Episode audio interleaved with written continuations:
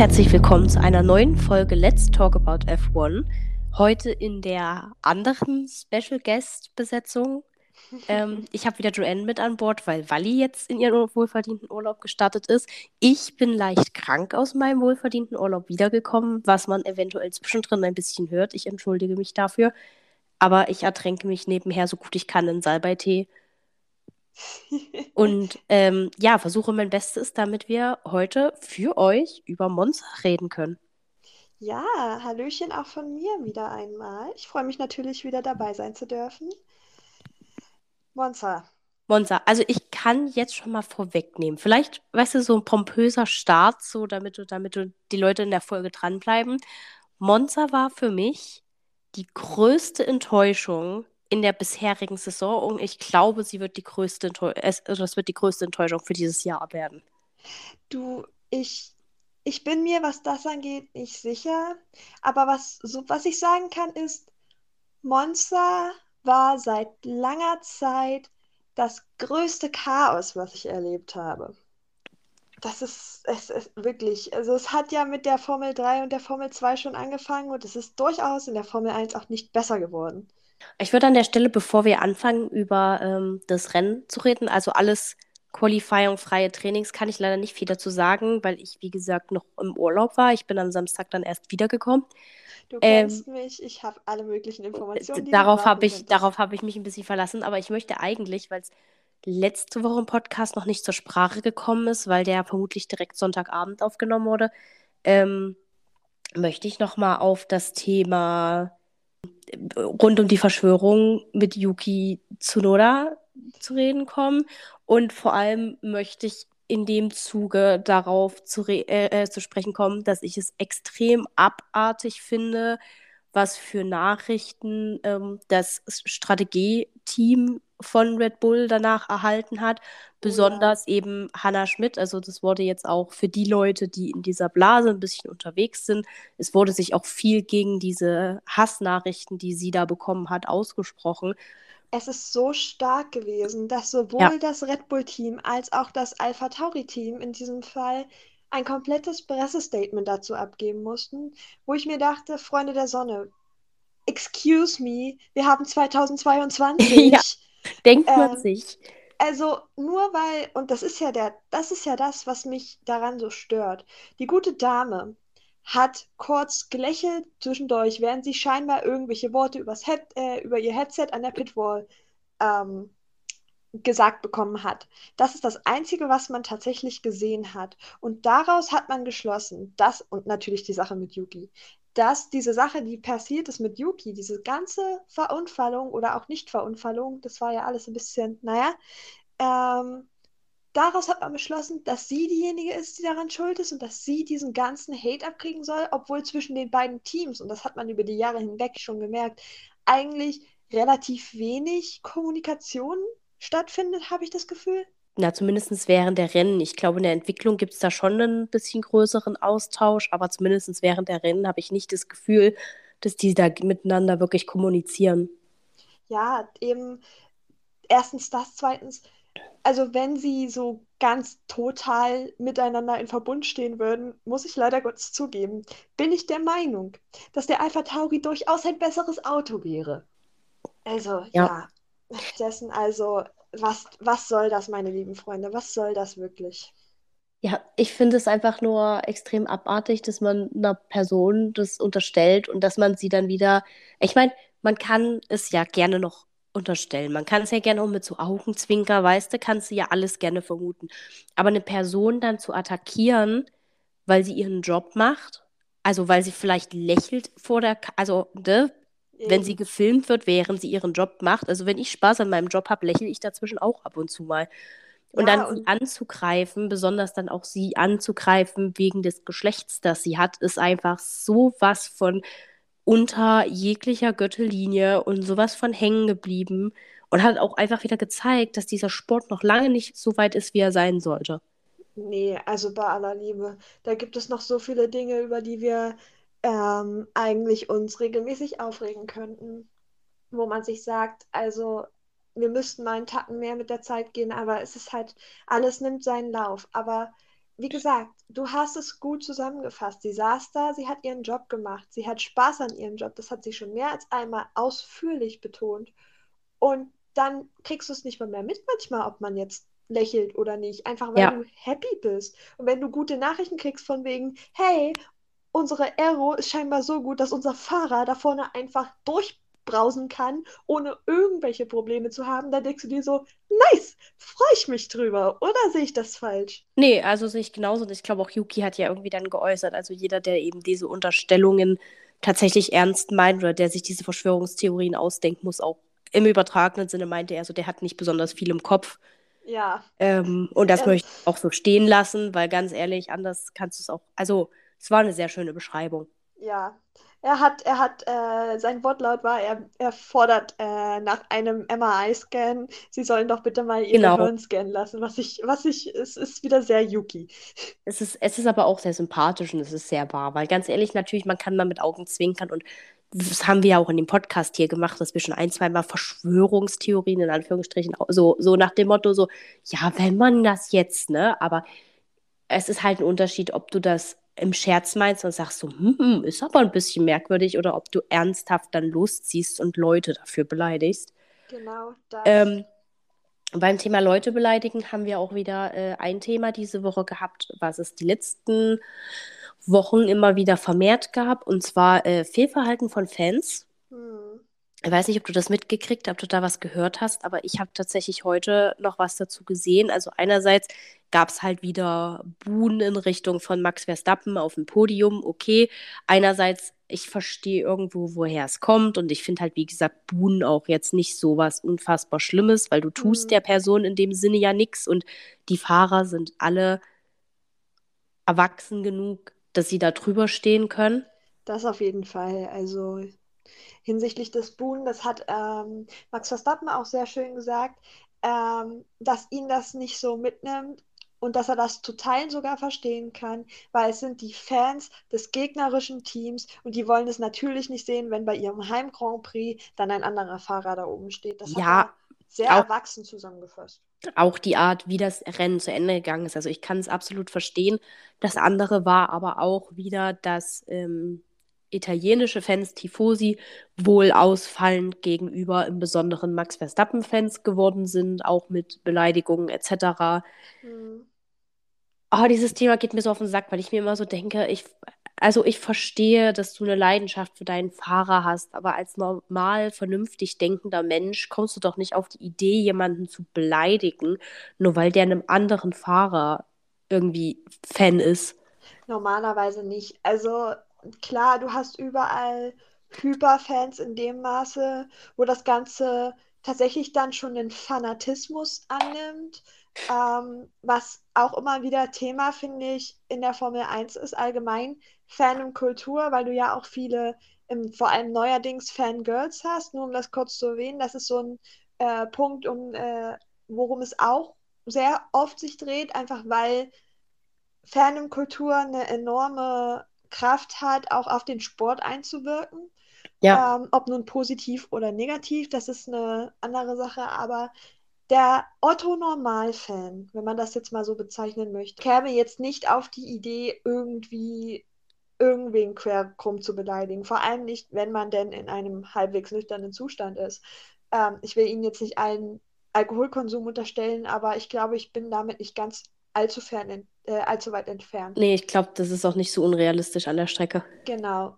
Hast du in dem Punkt, äh, weil wir bei Fehlverhalten von Fans sind, auch mitbekommen, dass an der letzten Runde des Safety Cars scheinbar Fans von Ferrari, genaueres weiß man momentan nicht, Dinge auf Max Verstappens Auto geworfen haben? Nee, das habe ich noch gar nicht gehört. Da bin ich nämlich heute Vormittag äh, zwischen Tür und Angel drüber gestolpert.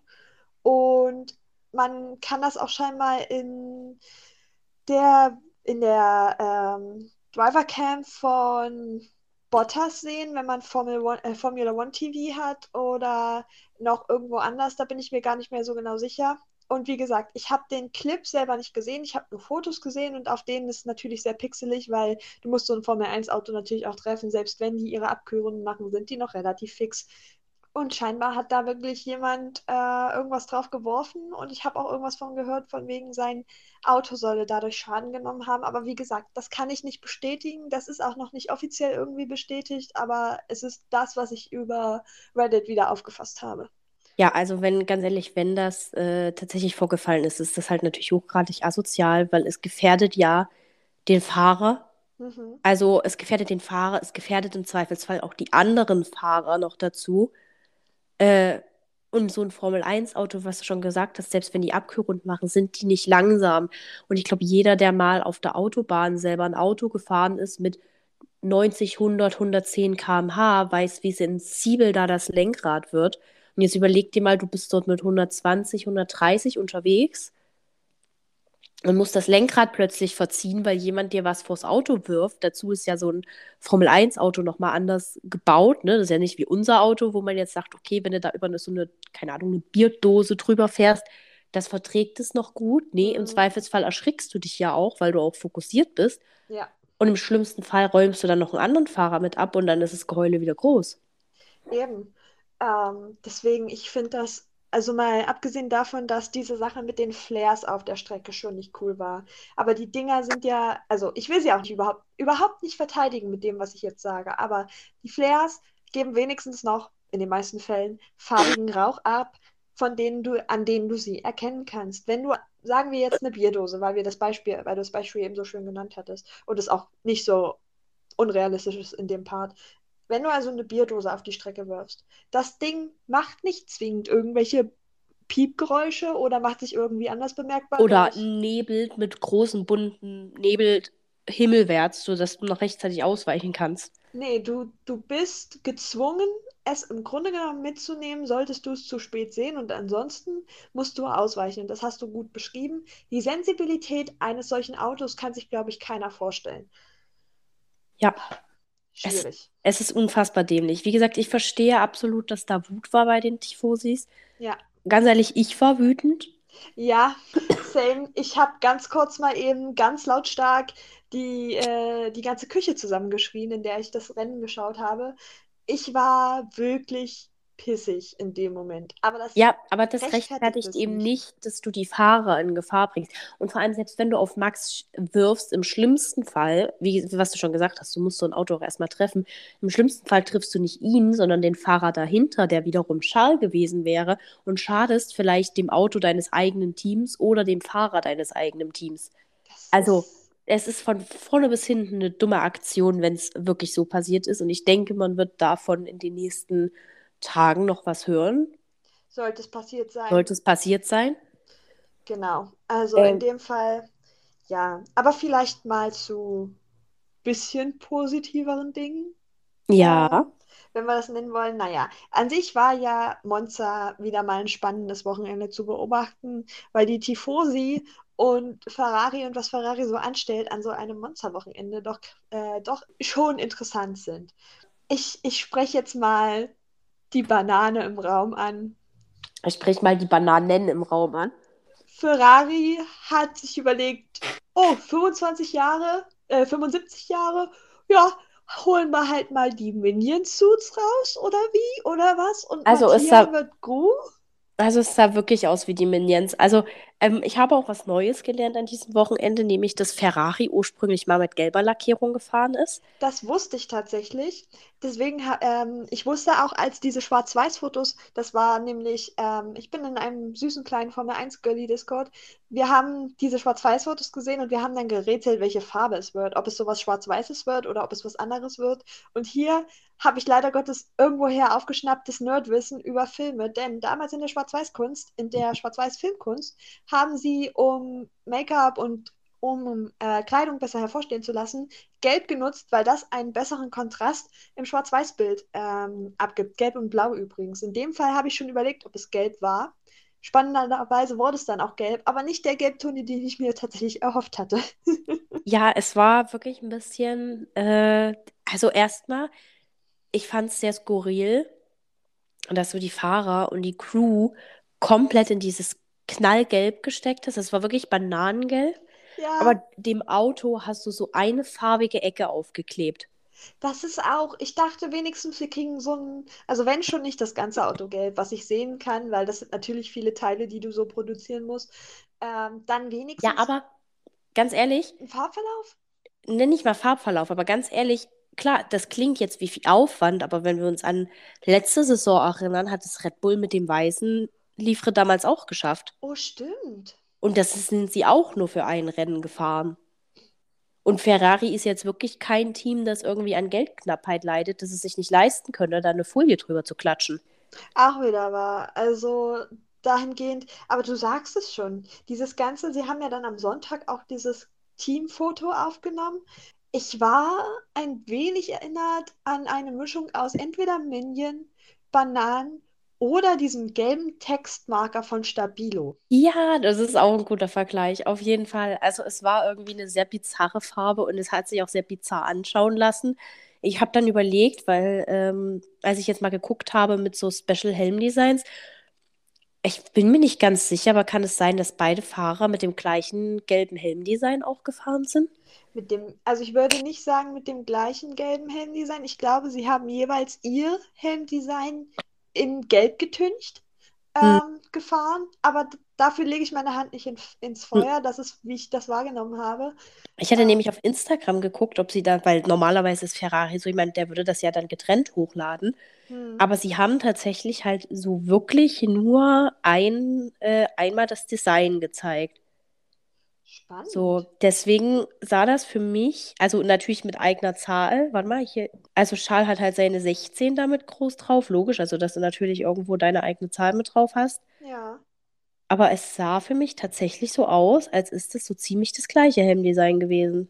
Interessant. Ich habe natürlich, das muss man äh, zu meiner, meiner Schande sagen, ich habe mir nicht alle Helm-Reveal-Erklärvideos angeguckt. Einfach das mache ich auch nie ich, also bei manchen Helmen mache ich das wirklich. Unter anderem habe ich das bei dem von äh, Max Verstappen in Sandford gemacht, weil mich das interessiert hatte. Ähm, aber ich muss sagen, es war dieses Wochenende wieder so viele Tributhelme und sonstige neue Helmdesigns, dass einfach auch mit dem Allgemeinen nicht hinterherkam. Zu meiner wenigen Verteidigung muss man sagen, dass ich gleichzeitig noch an meiner Hausarbeit gesessen habe und deshalb äh, mehr oder minder wieder einmal multitask habe, aber das macht nichts. Denn ja, aber es sind halt so viele Handyseine, dass ich einfach nicht, ich kann nicht hinterher mit dem ganzen Videos gucken. Das ging nicht. Zusätzlich zu Formel 2 und Formel 3 ja. und Formel 1. Nee, ist ja auch richtig. Nee, das hatte ich dann nur überlegt, als ich jetzt vorhin mal geguckt habe, wer denn alles so ähm, Special Helm Designer hatte, dass ich der so ein bisschen der Überzeugung war, dass Ferrari auch ein identisch oder ein ähnliches Helmdesign auf jeden Fall für beide Fahrer verwendet hat. Das kann gut sein. Ich habe sowieso das Gefühl, dass das Helmdesign im Originalen von Carlos und von Charles gar nicht so weit auseinander geht. Ich meine, bei Carlos hat man noch dieses Rot-Gelbe. Das ist ja natürlich jetzt rausgefallen, weil der Helm war komplett gelb von der äh, Spanien-Flagge. Ja. Ähm, und bei, bei Charles ist es halt rot-weiß von, äh, von der monegassischen Flagge. Demnach, ja, also es kann gut sein, dass die von vornherein einfach entweder so ein sehr ähnliches Helmdesign haben oder aber natürlich ähm, dieses Wochenende ein gleiches Helmdesign gefahren haben. Würde mich jetzt auch nicht wundern. Also. Ja, gut. Lange Vorrede, kurzer Sinn. Lass uns vielleicht tatsächlich jetzt auch mal zum Rennen kommen. Mhm. Und ich würde sagen, ich würde ne, einfach mal sagen, vielleicht kannst du uns so ein bisschen was über äh, das freie, über die Trainings, beziehungsweise vor allem über das Qualifying erzählen. Das werde ich gleich tun. Ich will nur ganz kurz vorher vielleicht so einen Überblick über kurz, was ist sonst noch so an der Strecke passiert, ähm, einschieben. Ich halte mich kurz, ich verspreche dir. Wie gesagt, wir haben ganz kurz darüber gesprochen, dass mehrere Fahrer äh, neue Helme hatten. Das ist auch in den meisten Fällen ist es ein Italien-Tributhelm äh, gewesen, weil sie entweder stationiert sind in Italien oder aber irgendwas mit Italien ähm, in Verbindung haben. Zwei Helme möchte ich hervorheben an dieser Stelle. Zum einen den von Guan Yu denn hm. der hatte einen Helm im Pizzadesign oder so Bella Italia mit Zutaten und so weiter und so fort, einer Pizzabox. Es war sehr cool zu sehen. Ich habe Hunger bekommen, als ich seine Promo-Bilder gesehen habe. So viel sei dazu gesagt. Ähm, und den zweiten Helm, den ich ein bisschen beleuchten möchte, ist der von Danny Rick. Der war nämlich im Tribut zu Valentino Rossi. Und mein Herz brennt so ein wenig sehr für Valentino Rossi, deswegen fand ich das ganz lustig. Plus, er sah halt einfach wieder mal unglaublich fancy aus.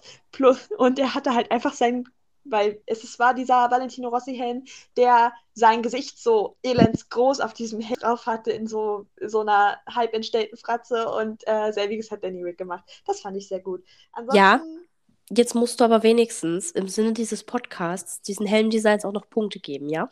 Okay, geben wir dem Ganzen Punkte. ähm, weil, weil, er, ähm, weil der Doktor so ein bisschen mein Idol ist, kriegt der gute Herr Ricardo, sagen wir, 9 von 10 Punkte, weil er den Helm erst so spät am Wochenende äh, rausgeholt hat. Der hat den erst am Sonntag rausgeholt, der hätte den meiner Meinung nach schon viel früher fahren können. Cooler Tribut, coole Sachlage. Und äh, Joe kriegt von mir ich würde sagen, so eine solide 8 von 10, weil Pizza ist immer gut. Ja, also ich muss sagen, ich habe ja auch den, äh, Dok also den Doktorhelm gesehen, muss aber halt sagen, ich habe ja mit MotoGP wenig am, am Hut, deswegen habe ich dann die Referenz erst irgendwie einen Tag später gesehen, als es mal Mhm. jemand, äh, deswegen war es für mich irgendwie so eine 7 von 10, weil war ganz witzig, aber ich hatte halt nicht direkt die Connection dazu. Klar. Äh, ja, und Su finde ich auch einen sehr witzigen Helm. Würde ich auch eine 8, würde ich bei einer 8 von 10 auf jeden Fall mitgehen. Ähm, vielleicht ein Helm, über den man noch reden könnte, ist der von Sebastian Vettel. Oh ja. Äh, der ja ein, ich weiß es gar nicht, ich, ich habe versucht, ein Bild zu finden, aber irgendwie hat es niemand hochgeladen. Äh, soweit ich mich erinnere, war es äh, unter anderem, stand unter anderem das Datum von dem Rennen drauf, weil es ja sein letztes Rennen in Monza wird. Genau. Und war halt auch wieder in diesem Italien-Schemata gehalten. Ja, und es war ein Tribut zu 2008, seinem, ähm, ich glaube, es war sein Sieg in Monza, wenn mich nicht alles täuscht. Ja, Mit Toro Rosso. ja, mir war auch irgendwie so. Genau. Ähm, ja, find, fand ich eigentlich auch eine ganz süße Geschichte. Würde ich auch mal eine 8 von 10 geben. Dem schließe ich mich an. Da bin, damit bin ich cons äh, confirmed, genau. Ähm, ja, ich denke mal über die Sprachen, äh, die Sprachen sage ich schon, über die Strafen und ihre Auswirkungen werden wir im Verlauf des Ganzen nochmal sprechen. Was mir ansonsten so rund um den Paddock noch aufgefallen ist, dass Sepp jetzt einen Mustache hat. Ich bin, also mit den langen Haaren und dem Mustache, ich bin verwirrt, wo das noch hingehen soll. Es Er hat, sieht es ein bisschen aus wie ein Tennisspieler. ja, das oder so irgend so ein Hippie aus den in dieser in dieser ähm, komischen Trainingsanzug-Ära. Da Hm, passt er auch hin. Oder aber er wird jetzt wirklich voll-on Holzfäller. vielleicht auch das, man weiß es nicht. Genau. Ähm, dann hat man wieder einmal Jack Doohan in der ähm, in der Alpine-Box gesehen. Ähm, sagt dir Jack Doohan was? Weißt du, wer er ist und wo er hingehört? Ich habe den Namen auf jeden Fall schon mehrfach gehört, aber ich kann ihn jetzt nicht direkt in den Kontext setzen. Ganz kurz. Jack Doohan, momentan relativ erfolgreicher Formel-2-Fahrer, hat nicht die ähm, Championship gewonnen. Das war übrigens auch dieses Wochenende in äh, Monza. Die Formel-2-Weltmeisterschaft wurde äh, verfrüht gewonnen und die Formel-3-Weltmeisterschaft wurde dieses Wochenende entschieden. Aber ja, ähm, Jack Doohan also relativ gut in der Formel 2 unterwegs, also wirklich relativ gut. Sein Vater ist Mick Doohan, Motorradfahrerlegende. Ähm, kann man kennen, muss man aber nicht. Allerdings ist der sehr gut mit Michael Schumacher befreundet. Ähm, und Mick Doohan war der po äh, Mick Doohan war der Namensgeber für Mick Schumacher. Oh, Das dazu so. Die sind auch ganz gut befreundet. Aber er ist so ein Nachwuchstalent, dass er womöglich in dem Talentpool drin ist, den, über den Alpine nachdenkt, ihn in den Alpine zu setzen. So. ja. Deshalb war mir der wichtig. Gasly hat am Freitag gefehlt. Der war krank im Bett, so wie du. Richtig schlimm Fieber hat er erzählt. Und ähm, Dickfetterkältung, was auch immer es war, es war nicht gut. Die Doktoren haben ihm gesagt, bleiben Sie ja im Bett. Und das hat er tatsächlich auch ausnahmsweise mal eingehalten. Ähm, genau. Und Jost hat sein Interesse an Mick für den Williams-Sitz bestätigt. Das dachte Mhm. ich vielleicht auch noch mal ganz gut zu erzählen. Ja, kommen wir auch noch mal drauf, warum ich noch jemand anderen gerade für einen sehr heißen Kandidaten für Williams handle. Ähm, Mhm. was man vielleicht noch, was da auch mit reinspielt, könnte man vielleicht noch äh, als Information dazugeben. Alex Albon hat diese Woche auch gefehlt, Ja, wurde äh, durch Nick de Vries ersetzt. Ähm, ja, und man weiß wohl noch nicht ganz, ob der in Shanghai, nee, Singapur, dann in drei Wochen ist es, glaube ich, erst äh, wirklich schon wieder einsatzbereit ist oder ob er sich dann noch erholt, weil er, glaube ich, eine OP hat. Genau, er hatte eine Blinddarm-OP. Normalerweise sollte er wieder auf den Füßen sein, aber natürlich ist es besser, wenn man Vorsicht walten lässt. Demnach, ja, genau, so. Um also finally ähm, zu den freien Trainings zu äh, kommen. Die habe ich tatsächlich auch, jedenfalls die ersten beiden habe ich nachschauen müssen, weil ich an diesem Tag noch unterwegs war. Ich hatte noch Arbeit, demnach habe ich das dann später getan. Ähm, und da hat sich schon ein bisschen was rausgestellt. Und zwar ähm, hat sich, äh, ach so, nee, Gasly war am Donnerstag nicht da, so Freitag war er wieder da, er konnte die Trainings mitfahren. Ähm, sein Auto hat nämlich innerhalb kürzester Zeit angefangen zu rauchen. Er musste kurz zurück in die Box, aber das haben sie gefixt bekommen. Ähm, am Freitag ist der Fries noch die erste Session, die erste freie Trainingssession für Aston Martin gefahren. Ich wusste gar nicht, dass der mit denen so sehr äh, involviert ist, dass der für die auch scheinbar schon recht fleißig im Simulator unterwegs war. Ähm, das hat mich tatsächlich ein bisschen überrascht. Der hat sich ganz gut geschlagen, muss man so ja, sagen. Ja, na gut, de Vries muss man halt immer noch sagen, ist halt eng mit Mercedes verknüpft und da Mercedes ja Aston Martin noch den Motor liefert, wird vermutlich dadurch so ein bisschen die Beziehung entstanden sein. Ich nehme auch mal ganz stark an. Ähm, ein weiterer, naja, nicht Rookie, aber anderer Fahrer, der im ersten freien Training im Cockpit saß, war Antonio Giovinazzi, der für Haas im Cockpit saß, an der Stelle, äh, an der normalerweise Mick sitzt. Das heißt, das muss man nämlich im Kopf behalten, Mick hat da also schon nicht fahren können. Er konnte auch dann, das ähm, vervollständigen wir hier gleich mal, im zweiten freien Training nicht wirklich fahren. Da hatte er Probleme ähm, mit Gute Frage, was es damals äh, da war. Und dann aber im dritten freien Training hatte er auch noch Probleme mit der Kupplung. Er hat also effektiv ungefähr so 10, 12, 14 Runden gefahren. Das war's. Das ist nicht genug fürs Training.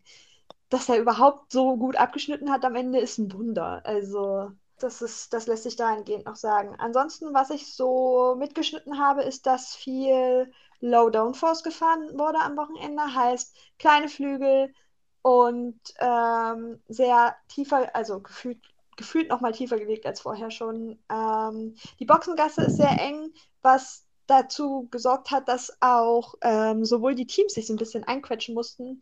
Allerdings war auch die Boxengassen-Durchfahrtszeit enorm hoch das ganze Wochenende. Deswegen hat man eigentlich darauf geschlossen, dass so eine Einstoppstrategie die beste Strategie werden würde, wie wir dann festgestellt haben. Nicht so unbedingt der Fall, aber ja, und äh, Windschattenspiele sind tatsächlich was, was an diesem Wochenende auch sehr wichtig geworden, weil Monza echt erstaunlich gut dafür ist. Ich war ja, naja, gut, aber dafür ist Monza ja bekannt. Also Monza ist ja jedes Jahr diese, dieses, diese Schlangenfahrerei, weil jeder ja. vom Vormann Windschatten will. Ich glaube, Lewis Hamilton hat da spaßenshalber gemeint, er nimmt einfach sein iPad mit ins, äh, ins Auto und wenn dann der DRS-Train, hat er es, glaube ich, genannt, mhm. loslegt, ähm, dann kann er sich die neue Folge von House of the Dragon anschauen. Ja, genau. Fand ich auch sehr sympathisch. Aber Monza ist dafür ja ein bisschen bekannt und auch ein bisschen problematisch dafür, also gerade was so Training und Qualifying angeht. Ja. Ähm, was mir noch aufgefallen ist, ist, dass Yuki wieder stark war über die drei Trainingssessions. Ich weiß nicht, woran es liegt, aber der fängt immer sehr, sehr, sehr stark an. Also da haut er auch Runden raus, von denen ich denke, wie zur Hölle hast du diese aus diesem Trecker von einem Alpha Tauri rausgeholt? Aber ja, im ersten freien Training war Ferrari vorne, im zweiten freien Training waren es, glaube ich, die Mercs, wenn mich nicht alles täuscht. Im dritten freien Training war es dann äh, Verstappen und Perez äh, auf 1 und 3 und Leclerc auf 2. Ähm, ja, Red Bull scheint an diesem Wochenende relativ happy mit dem Auto gewesen zu sein, was ich auch total nachvollziehen kann. Die haben dieses Auto mittlerweile in so einem guten Spot, glaube ich, dass sie, egal welche Strecke, sich sehr gut adaptieren können. Ferrari hatte wieder so ein bisschen Struggle. Das hat man auch mitbekommen in der Formation Lab am, äh, am Sonntag. Mhm. Da hat sich Charles wieder beschwert und der musste die ganze Zeit aufpassen mit Short Shift, also ähm, da gab es scheinbar auch wieder Probleme und naja, Merch versucht sich einfach da hinten ein bisschen durchzukämpfen. Im dritten freien Training wurde dann klar, dass der Fries für Albon im Auto sitzen wird. Äh, dass der Aston Martin tatsächlich dieses Wochenende nicht so gut aussieht auf der Strecke. Ähm, ja, und wir hatten im dritten freien Training so ein paar Probleme mit Aufhalten, weil sowohl hat Sainz den Bottas aufgehalten, neben Bottas wurde dann auch Verstappen von Russell aufgehalten. Ähm, das ging beide Male zu den Stewards. Hat mich ein bisschen ähm, überrascht, dass das am Ende so lief tatsächlich. Aber gut, willst du, was willst du machen? Ähm, war halt tatsächlich nicht so cool. Ich meine, war nur drittes freies Training. Ob man da jetzt so hart durchgreifen muss, ist eine andere Sachlage. Aber besser, man macht es von vornherein, als es ganz zu lassen. Ähm, ja, wie gesagt, das lässt sich soweit zu den drei freien Trainings sagen war relativ uneventful, würde man meinen. Also Ja. hat jetzt keine großen, oh shit, ich lande mal eben im Kiesbett oder so gegeben. Natürlich sind sie ähm, hin und wieder mal, haben sie mal die Curbs mitgenommen. Oh, apropos Curbs mitgenommen. Gibt es eine ganz interessante Sache.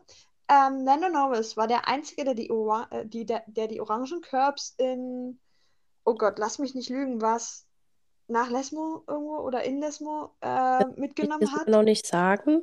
Äh, ich muss generell sagen, also bis auf so ein, zwei Abkürzungsausflüge sind die diesmal alle relativ gut auf der Strecke geblieben, wenn man überlegt, dass Monza ja eigentlich für Crashs so ein bisschen bekannt ist. Ja, also ich war wirklich erstaunt, vor allem weil ich gesehen hatte, wie viele Crashs wir doch tatsächlich in der Formel 2 und der Formel 3 hatten. Wenn ich allein mal ganz kurz über die Formel 2 nachdenke, da waren zehn Autos am Ende raus, die von dem eins einfach nicht gestartet ist, weil sie medizinisch nicht konnte.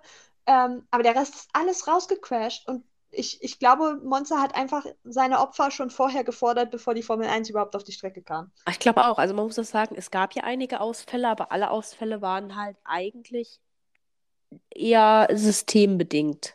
Ja, das kann man so sagen. Also dem stimme ich tatsächlich zu. Ähm, wie war es denn mit dem Qualifying? Hast du das gesehen? Nee, da war ich, das Samstag war ich gerade auf dem Rückflug. Okay, ähm, dann fasse ich dir das mal ganz kurz zusammen. In Q1 lässt sich sagen, De Vries ist besser als Latifi. Und da sollten On wir tatsächlich, ongoing Theme an diesem Wochenende. ja, darüber, da sollten wir vielleicht ganz kurz tatsächlich drüber sprechen, denn das müsste doch nun wirklich das letzte Quäntchen an der Waage gewesen sein, das entscheidet, dass Nicolas Latifi nächste Saison nicht mehr in diesem Auto sitzt, oder? Ähm, das ist schon entsch entschieden, wenn du bedenkst, dass äh, gerade du ja auch gesagt hast, dass Jost sich dafür, also der Teamchef sich dafür ausgesprochen hat, dass Mick dieses Cockpit bekommt und Alex Albon ist bereits verlängert. Das heißt, es gibt nur ein Cockpit, das frei werden könnte und das ist das von Latifi. Ich Ja. meine, es hat jetzt noch niemand direkt gesagt, ja, Latifi fliegt tatsächlich raus, aber ich glaube, das wird so gehandelt wie so ein offenes Geheimnis, wie äh, zum Beispiel letztes Jahr, wo wir alle wussten, dass George Russell ab diesem Jahr den Sitz bekommt bei Mercedes. Ja, gut. Also, ich glaube, das überrascht aktuell. Also, ich glaube, niemand geht davon aus, dass Latifi da irgendwie weiter. Ich glaube, sein Vater kann gar nicht genug, äh, gar nicht so viel Geld aufbringen, wie es bräuchte, damit der sein Cockpit behalten kann.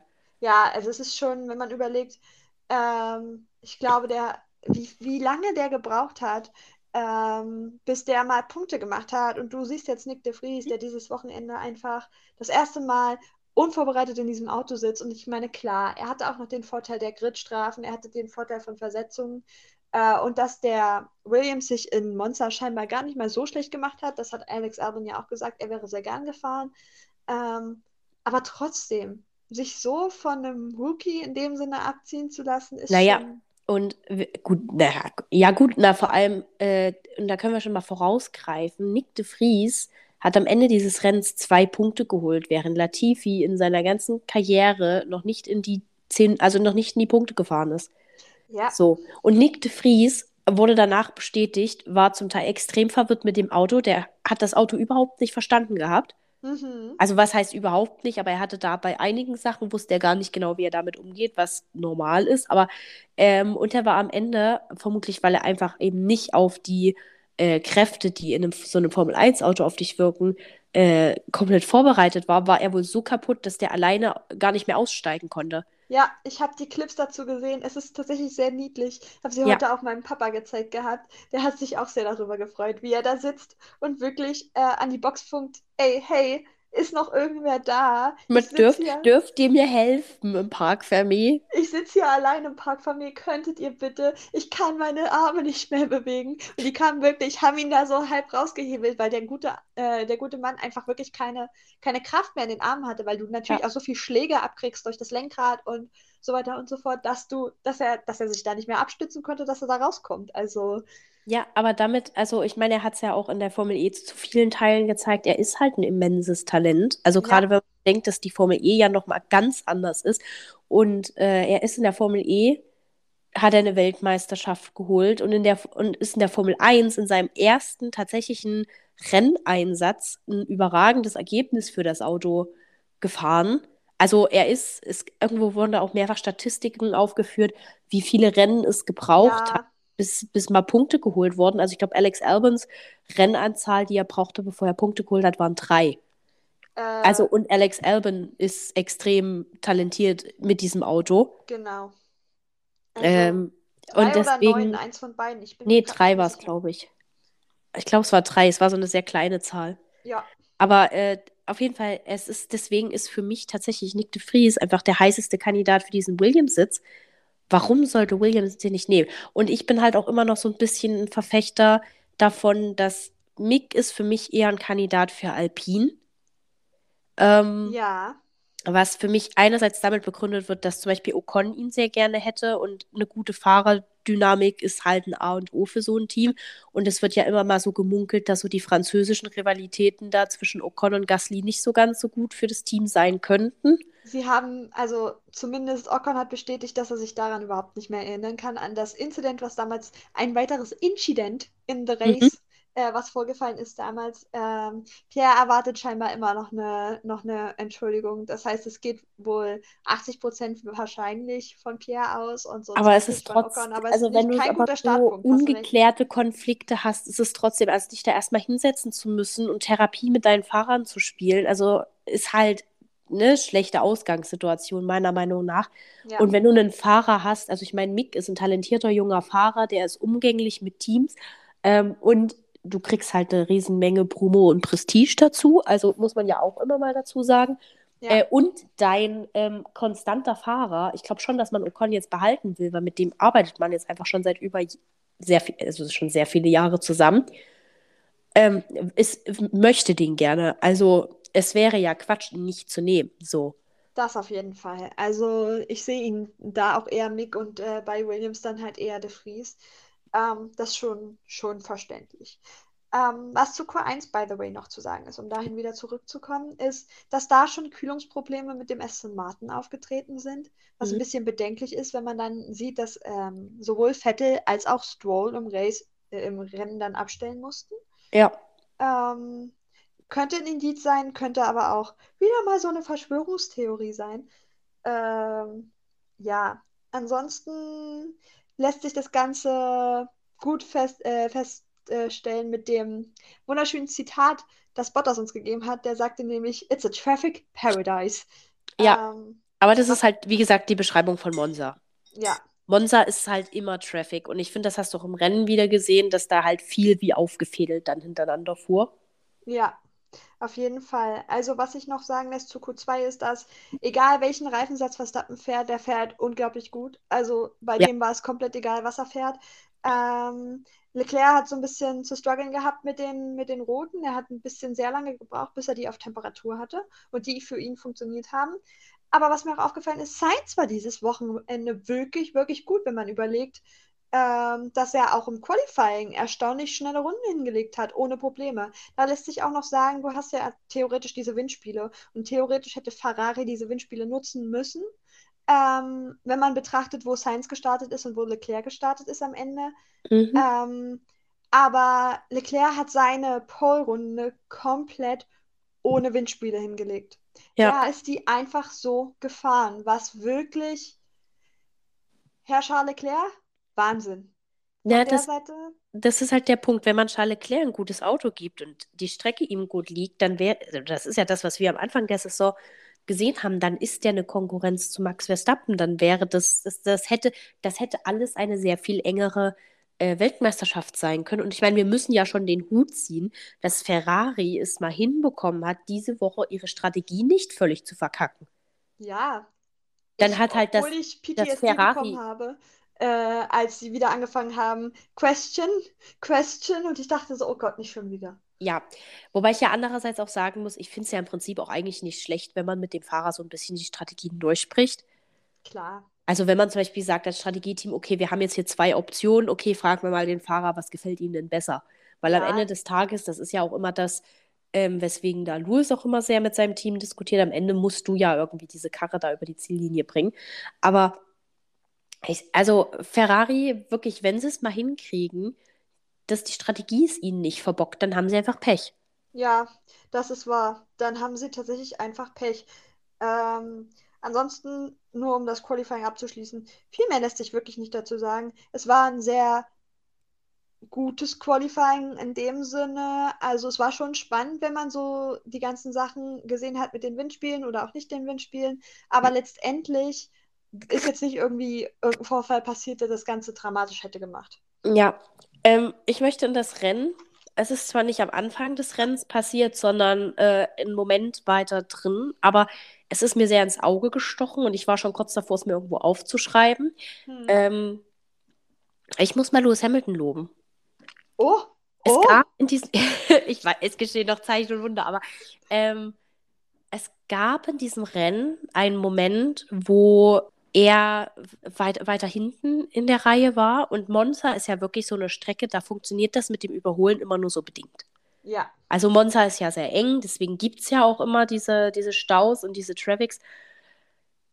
Äh, es gab dann einen Move von Lewis, wo er als zwei oder drei Leute sich vor ihm gebalgt haben, er diese zwei oder drei Leute dann in einem sehr slicken Move überholt hat. ich weiß ganz genau, was du meinst. Er hat da nämlich ähm, die beiden McLaren und Pierre Gasly überholt. Genau. Und dieser Move war wirklich, wo ich so dachte, ich, ich ziehe einen Hut, ich muss Lewis Hamilton in dieser Podcast-Folge mal loben, weil das war einfach wirklich so ein Move, gut, ich meine, den man auch irgendwo von einem siebenfachen Weltmeister erwarten kann, aber wo er auch jetzt nach einer sehr langen Zeit mal wieder gezeigt hat, so Leute, ich bin noch da, ich bin noch wach, äh, weil ich zum Beispiel immer so ein bisschen die Position vertrete und ich weiß, die ist ein bisschen kontrovers, aber ich vertrete immer so ein bisschen die Position, dass Lewis Hamilton sein Hoch jetzt so ein bisschen hinter sich hat. Ja, Ähm, dass wir jetzt so langsam, das, also ich meine, bei allen Formel 1 Weltmeistern ist ja doch sehr auffällig, dass die ihren Peak haben und dann wird so diese Erfolgssträhne, diese, dieser Winning Streak wird gebrochen hm. und danach wird es irgendwie nicht mehr richtig. Also wir hatten das ja bei einem, gut, Michael ist ja dann auch irgendwann erstmal nochmal kurz äh, in Rente gegangen, bevor er dann für Mercedes nochmal wieder kam. Aber Ja. dann war es ja bei Mercedes, war es jetzt ja jetzt auch nicht, also wirklich Überragend. überragend. Äh, Sebastian, se- nachdem die, seine Gewinnstrecke da mit den vier Siegen abgebrochen ist, ist es, war es nur noch Chaos. Nach 2013, ja. Ich meine, Ferrari war zu der Zeit auch nicht gut, das muss man an der Ja, Stelle aber noch es ist, sagen. es ist ja, also welche Faktoren da reinspielen, ist ja was anderes. Aber so als, als oberflächliche, Mercedes war ja auch nicht so krass, als Michael Schumacher da eingestiegen ist. Da waren die ja noch ganz am Anfang. Ah, Ähm, und Mercedes ist dieses Jahr auch nicht so überragend. Also, äh, welche Faktoren da reinspielen, kann man dann debattieren, aber für mich ist es halt so ein auffälliges Muster und äh, das dann eben auch immer so ein bisschen die Fahrerleistung so ein bisschen nachlässt. Vielleicht auch manchmal aus Frustration etc. Aber das war wirklich so ein Move, wo ich das Gefühl hatte, da, hat, da, da kam mal so ko ganz kurz wirklich so alles zurück. Ja, auf jeden Fall. Ähm, das Ironische an diesem Move ist, dass es in der Kurve war, in der, äh, in der sich ähm, Max und Lewis das Jahr zuvor gegenseitig rausgehuppelt äh, Vielleicht hat ihn haben. das motiviert, man weiß es nicht. Und Pierre und ich glaube, es war in dem Fall ähm, schon Lando, haben in dieser Kurve auch gezeigt, dass es geht. Man kann auch racen, man kann Ja. auch eng racen und kommt trotzdem um diese Kurve drumherum. Du, also ich sag mal, racen kannst du prinzipiell immer, ne? Aber Ja. die Frage ist ja meistens mehr, wie viel Risiko willst du dann als Fahrer in dem Moment eingehen? Ja, Ähm, ja, aber äh, wir können gleich nochmal zum Start. Aber das war einfach eine Sache, äh, bevor ich es vergesse. Man soll mir ja nichts nachsagen können.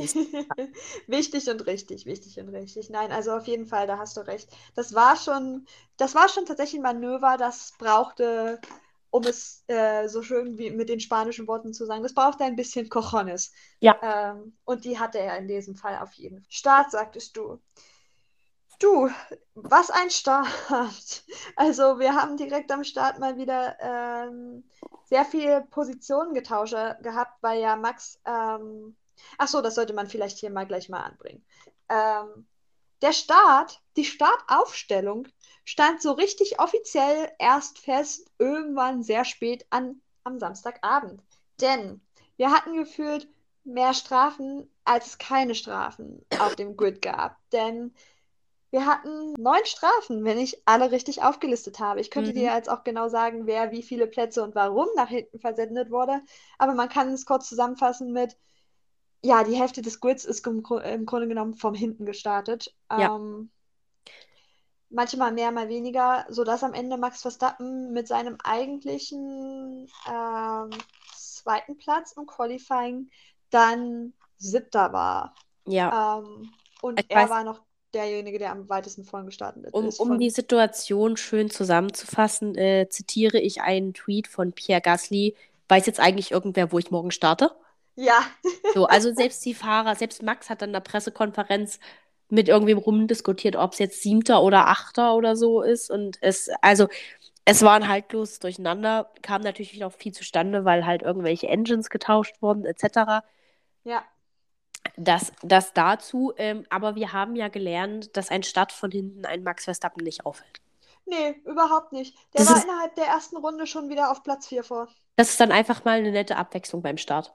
Ja, ich glaube, da freut sich tatsächlich darüber sogar, weil dann kann er endlich mal wieder was machen und startet nicht einfach von vorne und hat dann da vorne niemanden mehr zu sehen, weißt du? Ja, da hat er auch einfach mal wieder ein paar Kämpfe, weil seitdem ja Charles Leclerc und Ferrari, also nein, Charles Leclerc nicht, aber nachdem Ferrari so abgekackt ist, hatte der ja keinen wirklichen Konkurrenten da vorne mehr. Ja, das äh, hat sich dann einfach so ergeben, was ein bisschen schade ist, ehrlich gesagt. Das haben wir nämlich auch schon festgestellt. Wir hätten gern, es ist so langsam, wird es langweilig, diese Domination. Ja. Also ich meine, das wurde ja damals schon langweilig mit Mercedes. Aber wenn wir uns jetzt auf weitere sechs bis sieben Jahre Domination von Red Bull einstellen können, dann, oh je, wird das langweilig. Du, also wie gesagt, ich, ich äh, wünsche Max Verstappen, dass er sich jetzt gerne einige Weltmeistertitel nacheinander holt. Bin ich voll dabei, aber ich mhm. sag, ich bin, ich bin die Erste, die es immer wieder sagt, es kann doch mal wieder wer anders gewinnen. Ja, also wirklich, Und es kann mal wieder wenn du bedenkst, Wenn du bedenkst, dass Max Verstappen in drei Wochen äh, den Deckel zumachen kann, sozusagen. Also wenn der in Singapur in drei Wochen gewinnt, dann ist das Ding durch mit der Weltmeisterschaft. Ja. Braucht kein Mensch. Es tut mir leid, das so sagen zu müssen, aber braucht kein Mensch. Braucht wirklich kein Mensch. Und seien wir ehrlich, glaubst du wirklich, dass er das Ding nicht zumacht in Singapur? Selbst wenn, also es ist ja nur eine Frage der Zeit ganz ehrlich, selbst wenn er da, sagen wir, er würde da ausscheiden mit DNF, ne? Wollen wir Wäre nicht. mal wieder Zeit. ja, aber ähm, dann ist es halt das, das Rennen da drauf. Also ja. so, es, es ist niemand mehr. Er müsste jetzt die restliche Saison punktemäßig komplett ausfallen, damit es nochmal irgendwie knapp werden könnte. Das ist wohl wahr. Und das ist halt sehr unrealistisch. Eben, das ist genau sehr unrealistisch. Naja, aber um zum Start zurückzukommen, Norris hatte einen sehr schlechten Start. Der ist einfach mal vier Plätze nach hinten gerutscht, wo ich mir dachte, uh, das bin ich aber nicht gewohnt so von ihm eigentlich. Vor allem nachdem beide McLaren eigentlich ein relativ gutes Wochenende hatten. Ja, also die waren beide erstaunlich gut, haben sich gut, also haben sich ganz okay qualifiziert, sodass sie am Ende in der, durch die ganzen Verschiebungen auf den Startplätzen drei und vier gelandet sind. Ja.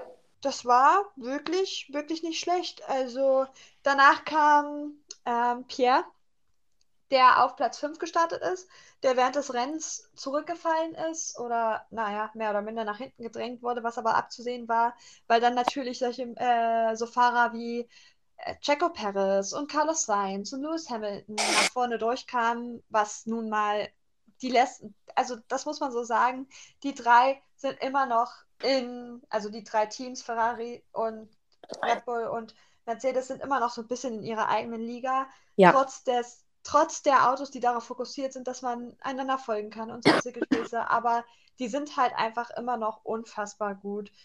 Ähm, Ja.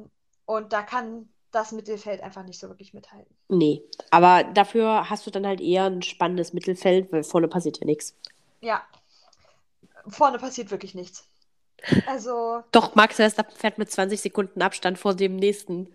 oh ja, ja, das passiert. Und äh, Ferrari verkackt Pitstops oder auch nicht. Wir hatten ähm, ein bisschen Safety Cars draußen, aber wie wir das vorhin schon mal erwähnt hatten, lag das nicht daran, dass irgendwer gecrashed ist, sondern einfach, dass sie abstellen mussten. Der erste war Vettel, der abstellen musste wegen Motorenproblemen. Ja, Der zweite war dann Alonso. Dann kam Stroll, der hat es aber bis in die Pits geschafft. Glaube ich, ich glaube, dann kam Stroll. ja. Ähm, ja, und dann kam zum Schluss tatsächlich in Runde 48 von 53 kam dann Danny Rick. Und ganz ehrlich, ich muss zugeben, ich habe damit gerechnet, weil sonst wäre der Monsterfluch ja nicht ähm, der Monsterfluch. Ja. Also, äh, vielleicht erklärst du den Monsterfluch einfach mal noch für Leute, die keine Ahnung haben, äh, was der Monsterfluch ist oder die einfach nicht so viel Formel 1 äh, schauen wie wir. Ja, der Monsterfluch umfasst, ähm, er, ich weiß gar nicht, wie lange er mittlerweile schon aktiv ist. Also er fa- umfasst den Faktor, dass der Gewinner des vorherigen Jahres im nächsten Jahr in Monza nicht das Rennen zu Ende fährt. Das heißt, nach unserer jetzigen Rechnung wäre das dann nächstes Jahr Max Verstappen. Und ganz ehrlich, Max Verstappen und Italien Grand Prix, ne? Ja, das war der erste, den er gewonnen hat. Ja, das ist auch, glaube ich, der erste seit zwei Jahren, den er zu Ende gefahren hat.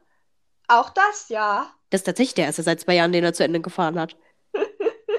Das ist, ähm, ja, also es wäre kein Wunder, würde Max nächstes Jahr DNFen und ich würde es wieder auf den Monsterfluch schieben, denn es ist wirklich ironisch. 2019 hat Charles Leclerc gewonnen, der ist zwei, äh, 2020 nicht zu Ende gefahren. 2020 hat Pierre gewonnen, der ist 2021 überhaupt nicht zu Ende gefahren. 2021 hat Danny gewonnen. Danny ist dieses Rennen nicht zu Ende gefahren. Also es ist wirklich mittlerweile eine Serie, die nicht mehr ganz so lustig ist. Ja, Ja, ähm, so weit also zu den Safety Cars. Ansonsten kann man sagen, dass Sainz erstaunlich schnell sich durch das Feld geflügt hat. Das war ich von Ja. ihm nicht gewohnt.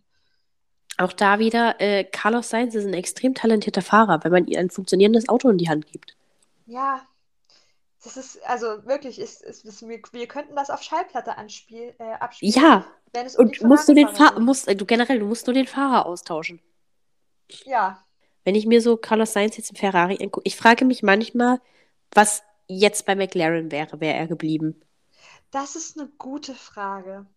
Also, weil ich weiß nicht, wie gut er mit dem Auto von McLaren jetzt klargekommen wäre. Das würde mich tatsächlich mal interessieren. Aber Aber ja. erfahrungsgemäß war er ja in seinen Leistungen immer nicht unähnlich zu Lando. Also kann man, ich, also ich glaube, Carlos Sainz ist auch ein Fahrer, der schwierige Autos gut annehmen kann. Ja, Äh, das hat er ja auch mit dem 21er Ferrari letztes Jahr bewiesen. ja, Und ich glaube tatsächlich, also Carlos Sainz wäre leistungsmäßig auf jeden Fall relativ aufliegend, gleich aufliegend mit Lando, wenn nicht sogar vielleicht ein bisschen besser. das könnte durchaus sein. Also ich würde es jetzt nicht anzweifeln, wenn man betrachtet, wie seine letzte Saison bei McLaren auch lief. Also ich glaube wirklich, dass er sich da auch gar nicht mal so schlecht tun würde, äh, wenn nicht sogar fast noch besser als momentan. Also Ja. spannendes, spannendes Gedankenspiel. So, kurzer, kurzer Ein Einschub dazu. Ähm, genau, zurück zum Rennen. Ehrlich gesagt gibt es, also ich weiß gar nicht, was es so viel Spannendes noch zum Rennen Dann, zu dann, lass, dann lass uns doch über die letzten fünf Rund äh, Runden reden.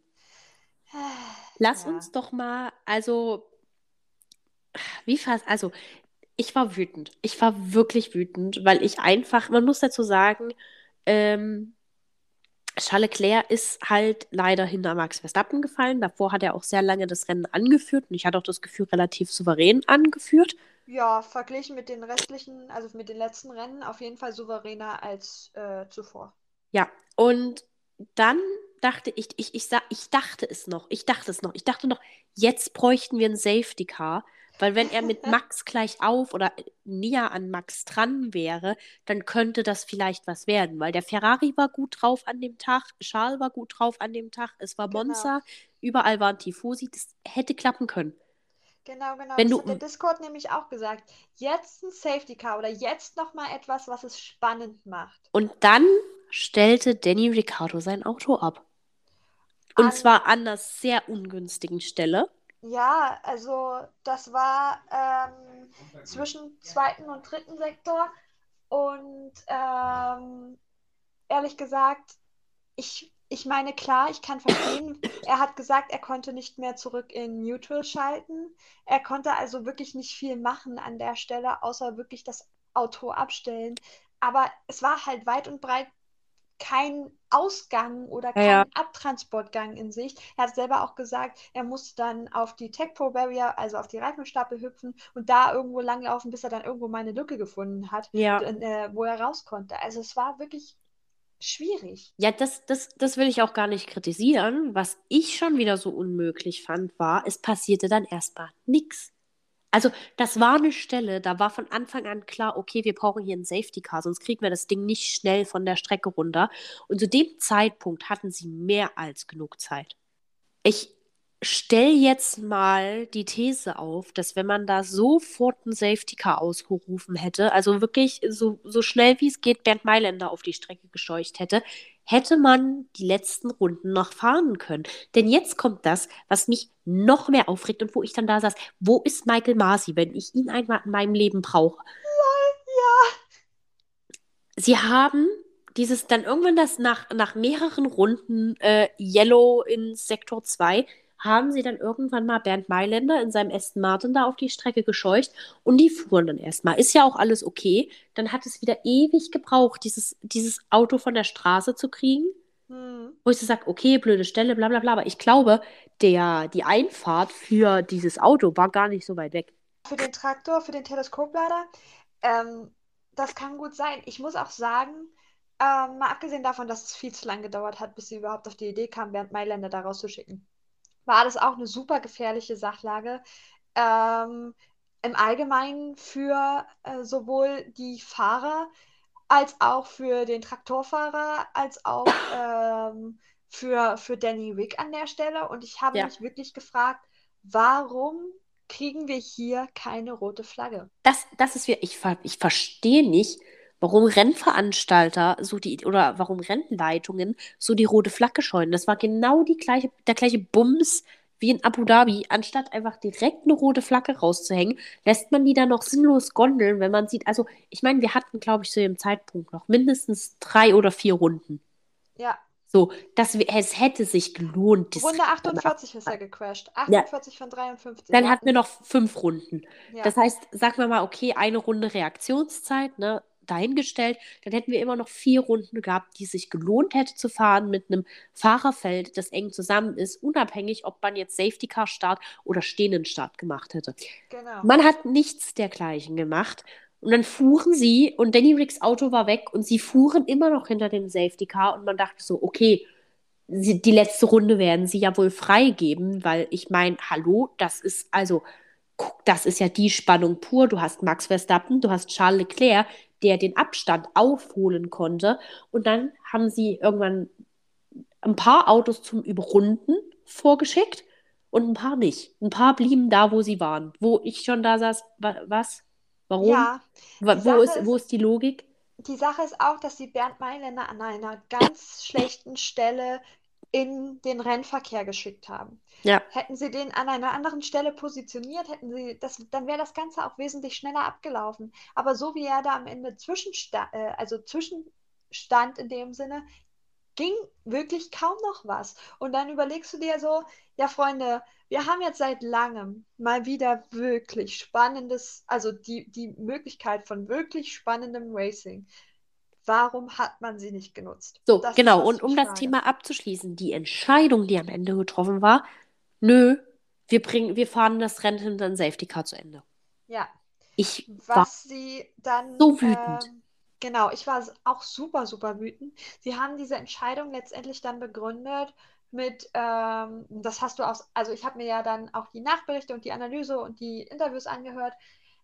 Das hast du aus allen Interviews gehört. Sie haben es alle begründet mit der Entscheidung, die letztendlich hinsichtlich solcher Sachen getroffen wurde, nach Abu Dhabi. Das haben sie durch die Bank weg. Sie waren alle nicht okay, dass es so am Ende geendet ist, aber sie haben Regeln sind in diesem Fall nun leider einmal Regeln. Da kannst du wirklich nichts machen. Aber eine Regel, die das Excitement am Event rausnimmt und im Endeffekt die Veranstaltung, ne, die nützt doch dem Rennen nichts. Also, Eben, das habe ich mir dann nämlich auch gedacht. Also schön, dass wir jetzt klare Regeln haben. aber es Schön, sind. Scheißregeln. Es sind, aber es sind nicht Regeln, die, die dem Ganzen dienen. Vor allem, wenn man überlegt. Und hier kommt nämlich noch so ein Faktor, den ich erst später erfahren habe, wo ich mir dann dachte, was zur Hölle, ihr hättet definitiv red flaggen müssen. Es gab scheinbar fast einen Unfall zwischen einem Williams-Fahrer, ich weiß nicht wer, und diesem blöden Traktor oder wie auch immer, äh, äh, was da noch auf der Strecke war. Und Ja. es scheint auch in diesem Falle, das hat wieder die ganze Community wieder an den Unfall von äh, und den Unfalltod von Jules Bianchi erinnert. Das muss doch nicht sein. Warum? Man hätte doch einfach diese blöde Red Flag holen können und schon wäre alles gut gewesen. Aber wenn du das schon wieder hörst und du denkst, das kann doch auch nicht das Gelbe vom Ei sein. Ich Also bin bei vor allem, ich finde vor allem, äh, in der Formel E haben sie das dieses Jahr eingeführt und ich hätte gerne eine ähnliche Regelung in der Formel 1. Äh, in der Formel E kriegst du extra Zeit draufgerechnet, Ja. wenn es viele gelbe Flaggen gibt. Also besonders, wenn es halt irgendwo in der Mitte viele gelbe Flaggen gibt. Und ich hätte bei der Formel 1 das absolut in Ordnung gefunden, hätte man gesagt, okay, für die gelbe Flagge schlagen wir einfach nochmal zwei Runden drauf und die werden dann als Rennen nochmal freigegeben. Ja, Warum macht man dann nicht lieber sowas, dass man dann mal lieber mal noch ein, zwei Runden ergänzt, dass du nochmal eine gute Abschlussrunde hast, anstatt sich dann, also ich finde, eine gute Regel ist auch nur eine gute Regel, wenn sie irgendwie sinnvoll ist. ja. Und ich meine, klar kamen dann auch wieder Stimmen von wegen, ich glaube, George Russell hat das dann angesprochen, von wegen, dass sie nicht mehr genug äh, Kraftstoff dabei gehabt hätten, dann noch weiterfahren, nachdem sie aus der, der Safety-Car-Phase kamen. Sehe ich, aber da hätte man Nee, ja auch mit einer Red Flag gegen anbauen können. Punkt Nummer eins, Punkt Nummer zwei, in der Formel E ist es genau das Gleiche. Die haben ja trotzdem nur die gleiche Ladung, die sie auch für ein anderes Rennen haben. Ja, Das heißt, die äh, Fahrer müssen dann ihre Energie halt einfach managen. genau das. Da, da, da, da habe ich dann nämlich auch dran gedacht. Und Also, also, ich, es tut mir leid, aber so eine Batterieladung ist halt auch einfach weniger als so ein Tank. auf jeden Fall. Die schaffen es auch irgendwie, den Bums zu manag managen. Und wenn du in der Königsklasse dieses Sportes fährst, dann solltest du auch in der Lage sein, das man zu managen. Also ganz ehrlich, auf jeden Fall. Ähm, das ist wirklich jedes Mal aufs Neue ein bisschen fragwürdig. Also lass uns, da, lass uns das abschließen, weil ich glaube, sonst regen wir uns nur noch weiter darüber auf. Mit diesem Ende nicht konform. Nee, absolut nicht. Und ich möchte an diesem Punkt direkt in unsere Awards überleiten. Mhm. Äh, und ich fange auch einfach mal direkt stark an. Und äh, ich möchte einfach der Rennleitung dieses Rennens den Verlierer unseres Rennens geben. Absolut nachvollziehbar. Weil, also ich Absolut weiß nicht, wann ich das letzte Mal so wütend war. Ähm, ja, also ich werde mich der Sache ganz einfach anschließen, weil ich A, dem Ganzen nochmal ein bisschen mehr Umf geben möchte und B, bin ich da völlig, gehe ich da völlig mit überein. Es mag zwar eine langweilige Antwort sein in dem Fall, aber es hat mich so aufgeregt, das möchte ich, also wirklich, nee, einfach Ja. nee.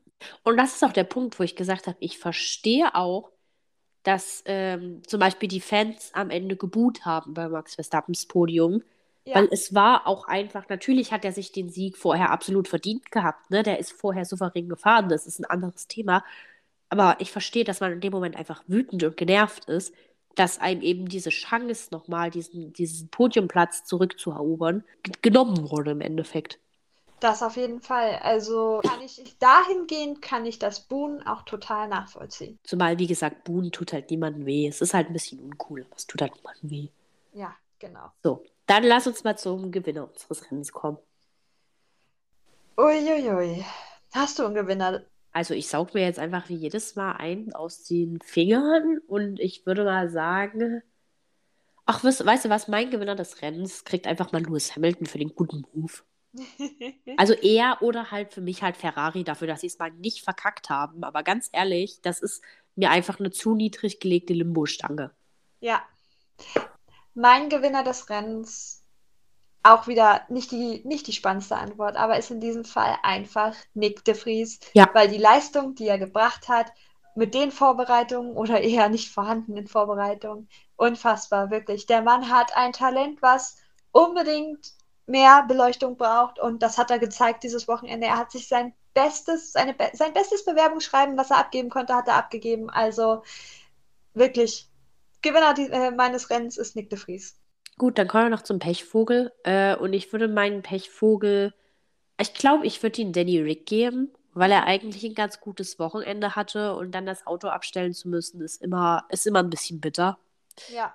Äh, deswegen, ja, ich glaube, ich würde ihn Danny Rick geben.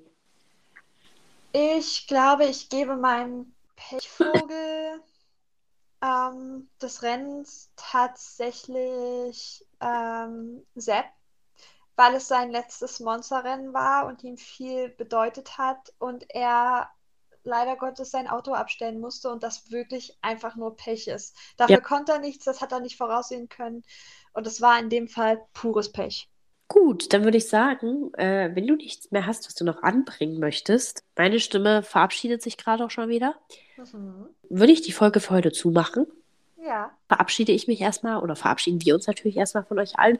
Wünschen euch einen schönen Vormittag, Mittag, Abend, Montag, Dienstag, Mittwoch, Donnerstag, Freitag, Samstag, wann auch immer ihr diese Folge hört. Das nächste Rennen ist dann, wie gesagt, Singapur in ein paar Wochen.